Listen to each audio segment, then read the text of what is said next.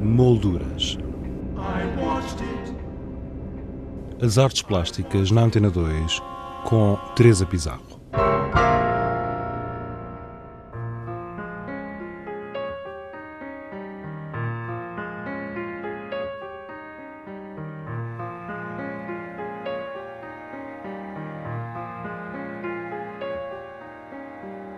A Sociedade Nacional de Belas Artes presta homenagem ao pintor crítico e curador Fernando de Azevedo, com duas exposições e um ciclo de mesas redondas. Um texto, uma obra é o título de uma das exposições. Esta mostra reúne 91 obras de 91 artistas e é comissariada por José Augusto França, Rui Mário Gonçalves e Cristina Azevedo Tavares. A propósito desta exposição e também da homenagem a Fernando de Azevedo, conversamos com Rui Mário Gonçalves. Eh, o Fernando Azevedo, sobre o qual eu gostaria de dar uma opinião personalizada, minha mesmo, mas uma vez que tenho escrito alguns livros panorâmicos sobre a arte moderna portuguesa, eh, quero ter a oportunidade de dizer que, quanto a mim, ele foi um dos maiores pintores da sua geração. Um dos mais cultos também e um dos que mais estimava os seus próprios colegas.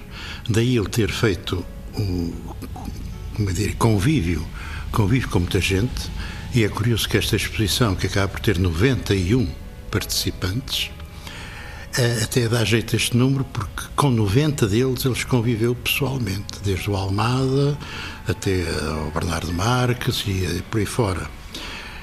O único com quem não conviveu foi com o Amadeu Sousa Cardoso, porque morreu em 1918. Portanto, aí ele não tem culpa. Mas é muito interessante ter dado 91, porque com 90 teve convívio. Desses 90, mais de 60 ainda estão vivos, felizmente.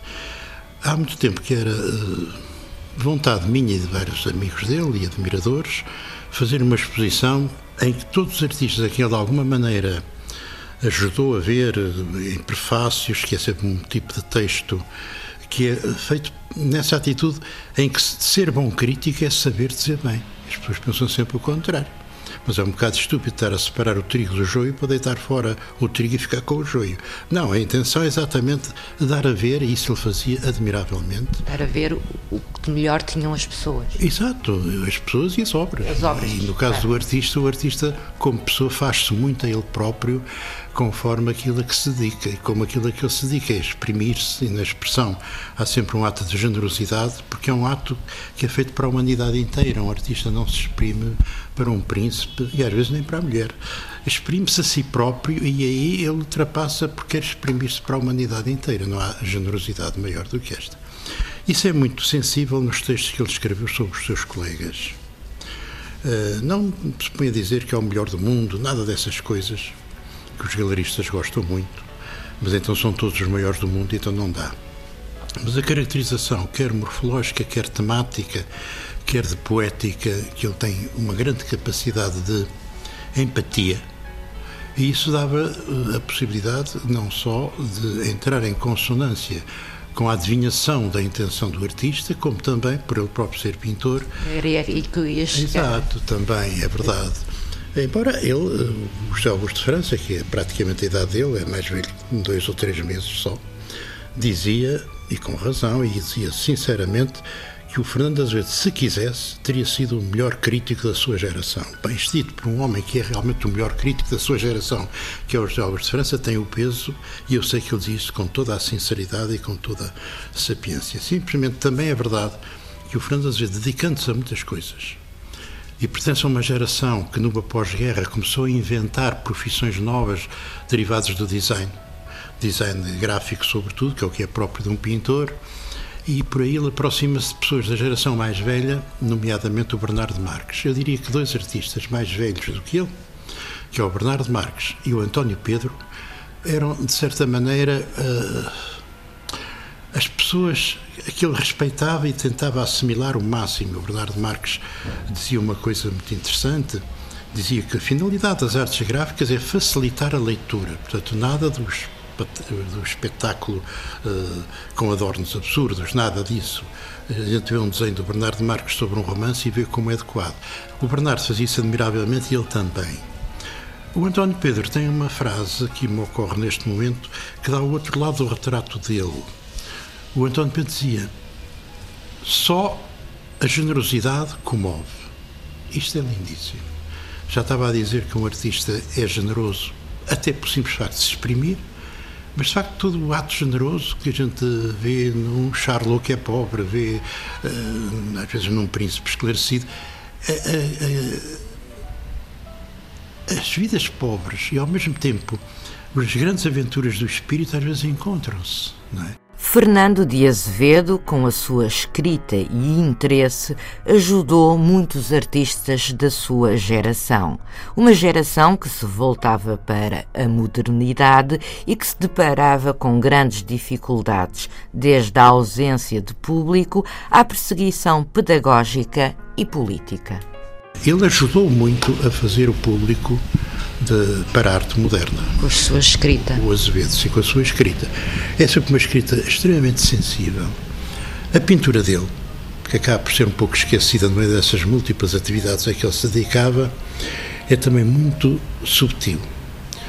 É uma pessoa que está entre nós, entre os inventores do surrealismo abstrato.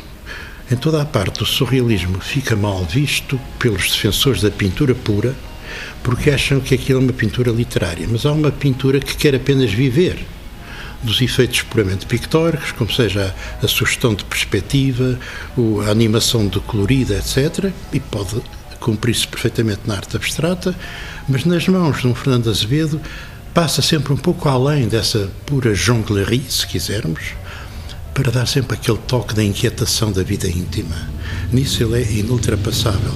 Tem uma concepção de espaço um pouco na sequência da Vieira da Silva, e é interessante que, sendo a geração do Azevedo aquela que melhor compreendeu o já morto Amadeu Sousa Cardoso, foi também, pelo lado do surrealismo, os primeiros a compreenderem a sério a Vieira da Silva. Mas há uma pequena diferença, é que a Vieira da Silva interessa-se pouco pela sugestão de matérias. E o Fernando Azevedo sugere muito texturas diferentes que tornam, por assim dizer, a possibilidade de manifestar um mundo irracional. Porque as matérias, mesmo as simbólicas tradicionais, o fogo, o ar, a terra, a água e tal, eh, trazem consigo uma carga tão forte na nossa expressão pessoal que o facto desde os gregos ter dividido a matéria sensível em quatro partes prendeu durante muito tempo a imaginação científica. Porque nós sentimos que a matéria fluida, seja o fogo, seja a água, seja o ar, não tem contornos.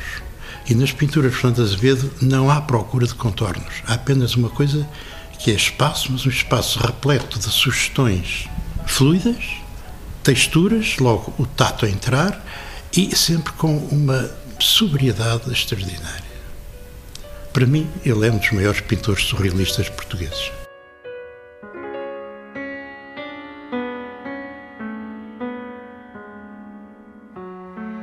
Expoente do surrealismo e cofundador do movimento surrealista em Portugal, crítico de arte ao longo de toda a sua vida, Fernando de Azevedo abraçou outros projetos que iam para além da pintura e da escrita e sempre com a mesma dedicação e rigor.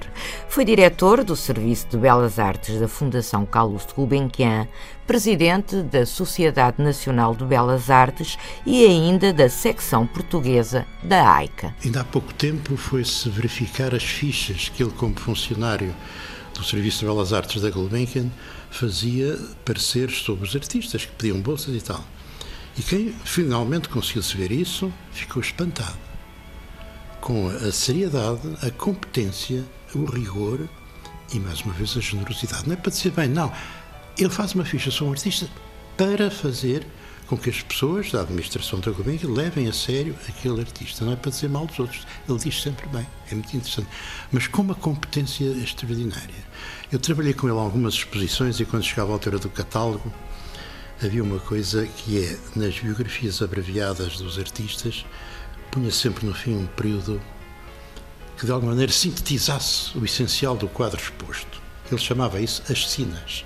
As sinas. Portanto, dizer, sei lá, a propósito do Amadeu, não foi o caso, mas podia ser, ah, que tem um jogo de cores muito português e que, enfim, é um dos pioneiros da arte abstrata no mundo, etc. Sim, ele disse, parecem as sinas, mas é uma coisa fundamental para o grande público, ter logo uma orientação correta.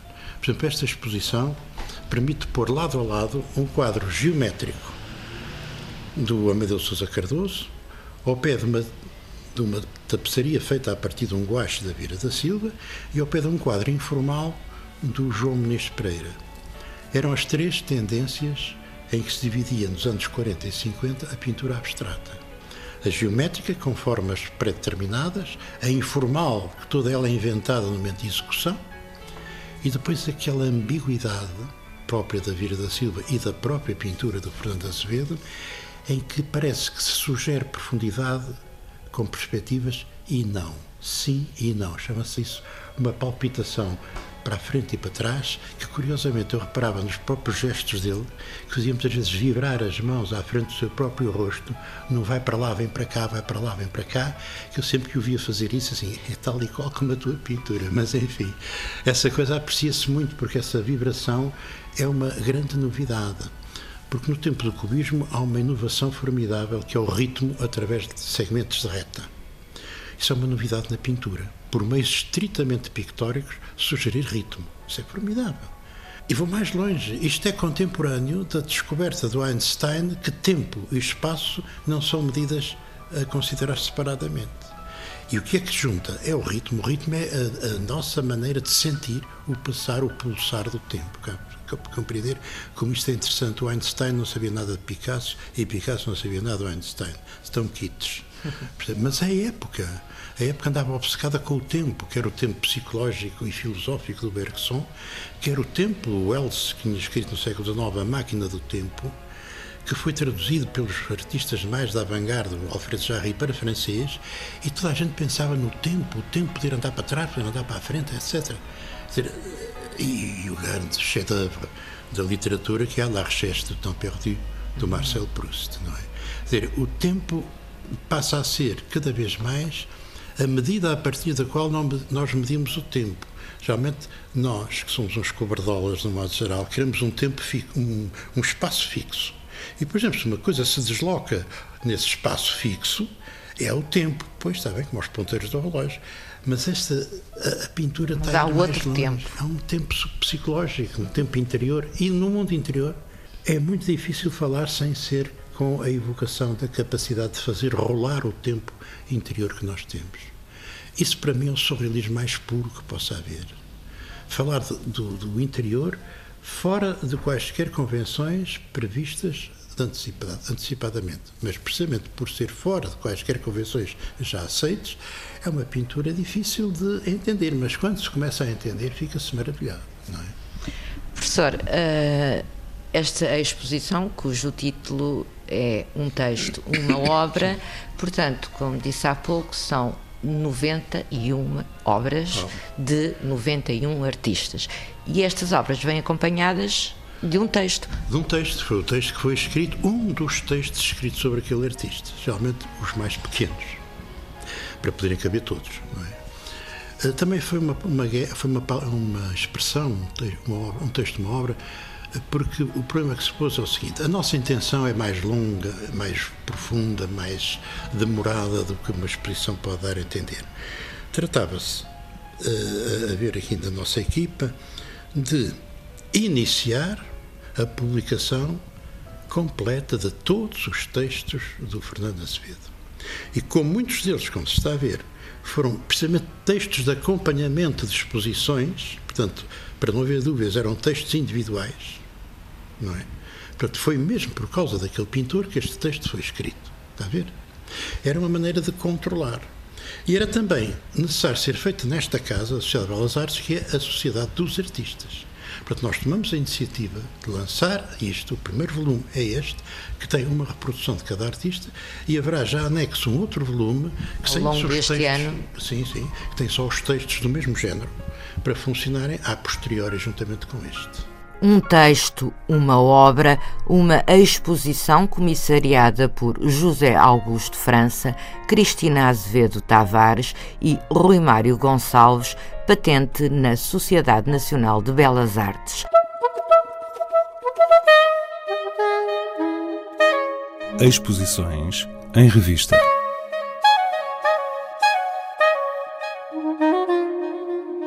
A Casa das Histórias Paula Rego apresenta Mood Humor uma mostra que pretende refletir sobre os estados de interioridade a que as obras de Paula Rego dão visibilidade. Ainda na Casa das Histórias Paula Rego, Bruno Pacheco apresenta o seu segundo momento de mar e campo. E continuamos por Cascais. O Centro Cultural desta vila apresenta uma exposição coletiva constituída por obras de 23 artistas.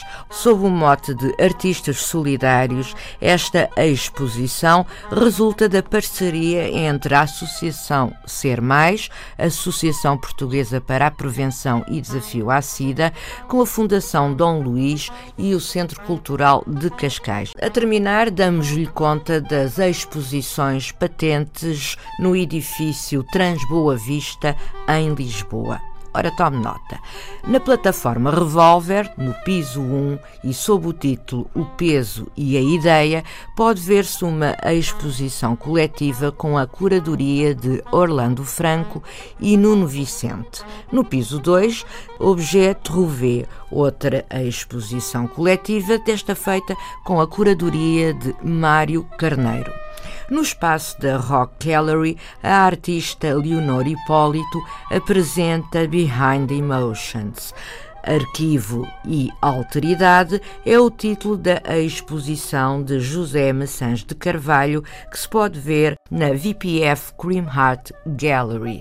E por hoje é tudo. Regressamos na próxima sexta-feira com outras sugestões. Até lá, tenha uma boa semana. Boa tarde.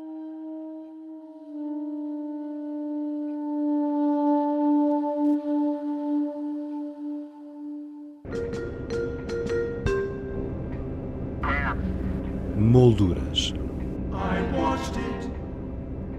As artes plásticas na Antena 2 com Teresa Pizarro.